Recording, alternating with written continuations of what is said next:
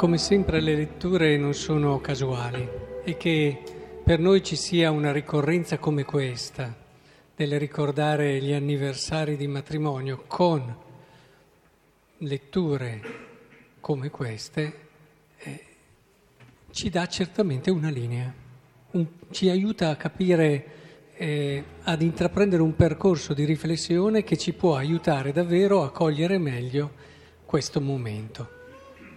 Allora, si coglie subito una cosa, credo, che il cuore di questa liturgia della parola è il grazie. Ora, notiamo come nel Vangelo, vabbè, prima lettura, questo risanato sente il dovere di ringraziare, ma il Vangelo dice una cosa ancora più importante, cioè questi lebrosi sono stati risanati, ma solo uno è salvato. E se noi mettiamo vicino la salvezza alla felicità, perché sono due cose che vanno a braccetto, se sei salvato sei veramente felice, ecco che ci rendiamo conto che chi è quello che è felice? Quello che è tornato indietro e ha ringraziato. Se vogliamo vedere la qualità della vita di una persona, è già dimostrato che una persona è felice nella misura in proporzionalità diretta ai grazie che, ai grazie che dice, cioè a quello spirito di riconoscenza che ha costruito nella sua vita. È fondamentale che ci rendiamo conto di questo, perché se non entriamo in questa logica, eh, chiediamoci un attimo, eh, la spiritualità cristiana. Eh, se io mm, facessi un giro, no? qui banco per banco, cos'è la spiritualità? Dove ti deve portare la spiritualità cristiana, la tua fede? E molti mi direbbero magari, ma ad essere una persona retta, onesta, altri mi potrebbero dire ad andare in paradiso, a, insomma tante cose che potrebbero, tante risposte che potrebbero essere tutte diverse l'una dall'altra. Ma il nostro cammino di fede ci deve portare a dire grazie. Se non ci porta lì e a dire grazie di ogni cosa, se non ci porta lì è sbagliato ha preso una direzione sbagliata. Primo, perché la salvezza ti è regalata e non te la conquisti tu. Primo. Secondo, perché eh, Gesù ha cercato di farcelo capire in tanti racconti, in tanti discorsi. Pensate al pubblicano e il fariseo che era lì davanti e diceva ti ringrazio Signore perché sono qui, sono là, faccio questo, faccio quello Provate a immaginare a volte quante volte la spiritualità cristiana viene vista come faccio questo e faccio quello, ma non ti deve, stai andando dalla direzione opposta se la prendi così. Non va bene. Non va bene. La spiritualità cristiana ti deve aprire a riconoscere il dono che è Dio e il dono che è il prossimo. Non ti deve portare a pensare di essere tu che fai, tu che sei. Quindi se io mi comporto bene, se mi do da fare, non è per arrivare alla fine e dire sono stato bravo. Anche su questo Gesù ce l'ha detto in tanti modi, dal servo inutile a ho fatto solo il tuo dovere, a quelli che sono assunti a orari diversi, e tutti prendano la stessa paga, pensate a tantissime pagine di Vangelo, no? Eppure, nonostante il Vangelo sia carico di questo messaggio, noi tante volte andiamo con quel sentimento umano che ci fa sentire bravi se ci comportiamo bene. Allora, umanamente sì, ci sta che tu ti senta bravo, capiamoci, però non deve essere quello lì lo spirito fondamentale. Lo spirito fondamentale del tuo essere credente è quello di arrivare a dire grazie e a riempire la tua vita di grazie. Questo gli sposi ce lo insegnano, perché se c'è una cosa che aiuta a superare ogni difficoltà all'interno della coppia è questo senso di gratitudine che si alimenta giorno dopo giorno. E, ehm, è fondamentale. Quando cala questo e aumenta la pretesa, ecco che la coppia si ammala, la vita di coppia si ammala. Perché allora si fa fatica, allora le cose che l'altro, l'altro è diverso, l'altro me lo insegnate voi, soprattutto nella vita fianco a fianco, quotidiana, l'altro può anche sbagliarsi, l'altro può anche mancare verso di me, l'altro può fare tante cose, ma nella misura in cui non c'è questo serbatoio pieno di riconoscenza, perché non lo abbiamo alimentato, è chiaro che allora comincia a insinuarsi l'insoddisfazione, comincia a insinuarsi la pretesa, comincia a insinuarsi quel senso di tristezza, perché tu devi, perché non hai fatto, perché qui, perché là, perché su, perché giù. E, ed è evidente che è importantissimo che questo serbatoio all'interno della vita di coppia sia sempre alimentato e sia sempre pieno. E, è importante che tutti i giorni lavoriamo per riempirlo. E allora l'altro può anche sbagliare, l'altro può anche avere dei difetti, ma se ho un serbatoio pieno di gratitudine, non è che non li vedo, ma li vedo in modo diverso, in modo molto diverso. Provate a riempirvi il cuore di gratitudine e provate dopo a guardare il difetto e il limite. È tutta un'altra cosa e avete anche le parole giuste per aiutarlo davvero l'altro. Avete anche quel modo di fare che alla fine fa sì che l'altro non si senta attaccato ma accolga il vostro consiglio. E allora insieme davvero vi aiutate a tirare fuori la parte migliore di voi, vi aiutate a maturare, vi aiutate a crescere e, e, e, camminate insieme in quella bellissima storia d'amore che riempie. Ma già da fidanzati, quando si è fidanzati, mi giro verso i giovani, già da fidanzati bisogna che stiate attenti a quello che è quell'idea a volte, cioè se non avete dei motivi seri di grazie, già da fidanzati si accende una spia. Cioè perché molti si mettono insieme, sì è vero, lei, lui è così, però poi lo cambio, soprattutto lui lo cambio, poi su quelle cose lì, su quell'altra cosa lì, ma non è mica vero. Tu se non parti già che hai dei motivi di riconoscenza veri, non devi essere la croce rossina che alla fine va e mette a posto il mondo. Tu devi sposarti con una persona perché vedi che lì ci sono motivi reali, veri, di riconoscenza e di grazia.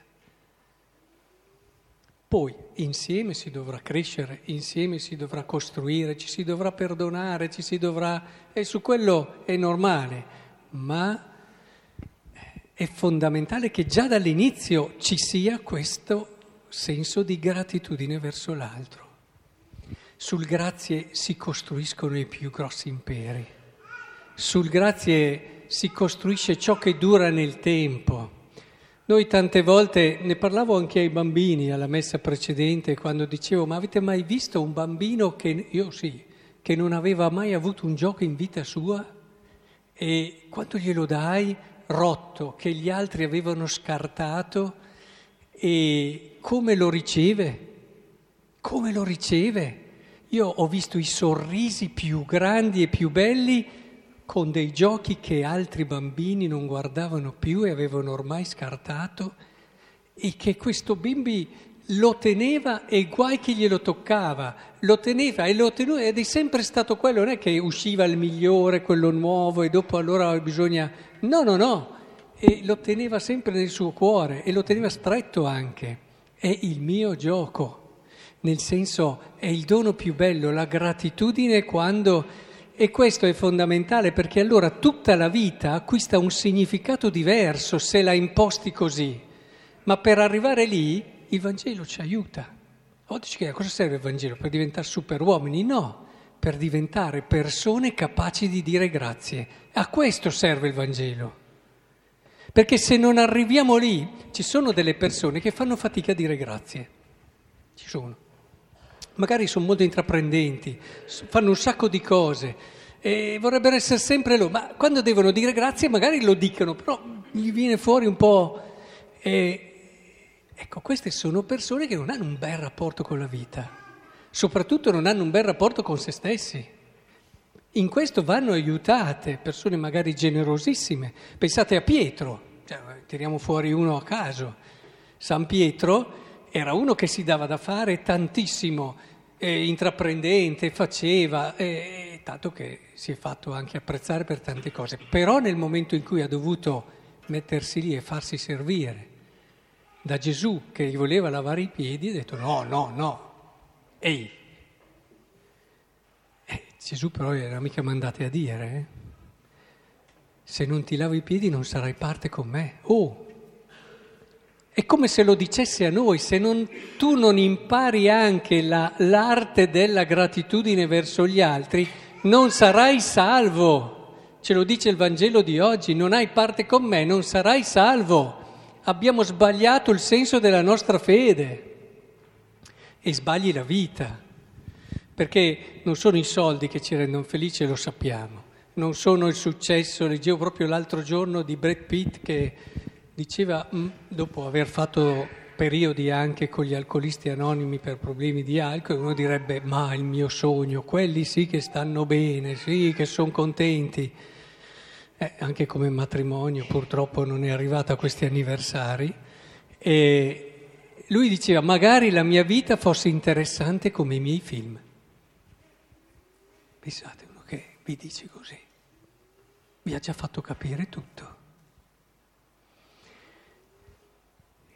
La gratitudine non è una cosa piccola e all'interno della vita di coppia avere e trovare, perché non dobbiamo metterli così, dobbiamo lavorare per far crescere, è un qualcosa, cioè, quindi il lavoro c'è, ma il lavoro deve essere nella direzione del far crescere la gratitudine avere tanti motivi per dirsi grazie. Io dico sempre agli sposi, provate a pensare che una persona che ti ha scelto, e poteva scegliere, no? Ti ha scelto, ti ha affidato tutto quello che aveva di più bello, i suoi sogni, le sue speranze, i suoi progetti, l'ha affidata alla tua libertà. Cioè io già per questo Già per questo motivo mi ha avviato anche solo il fatto che ha destato in te il senso dell'innamoramento, quindi quel percorso che inizia lì e poi va maturato certamente, ma che ti porta ad aprirti e a donarti veramente a qualcuno, aprire quel tuo guscio che ti sei creato, che non è automatico, è scontato. A volte certe coppie purtroppo non lo fanno neanche, arrivano dopo 50 anni di matrimonio che non si sono ancora consegnati l'uno all'altro ma non è questo caso. Ora, è importante che cerchiamo in questo senso di dire accidenti, ma io ho già riempito tanti grazie, me ne puoi fare, ma intanto abbiamo già questo grazie enorme. E poi sono tanti i motivi per cui eh, anche solo i figli e tutto quello che arriva, tante situazioni nelle quali possiamo arricchire questo meraviglioso serbatoio. E allora eh, vi dico davvero, io per primo grazie.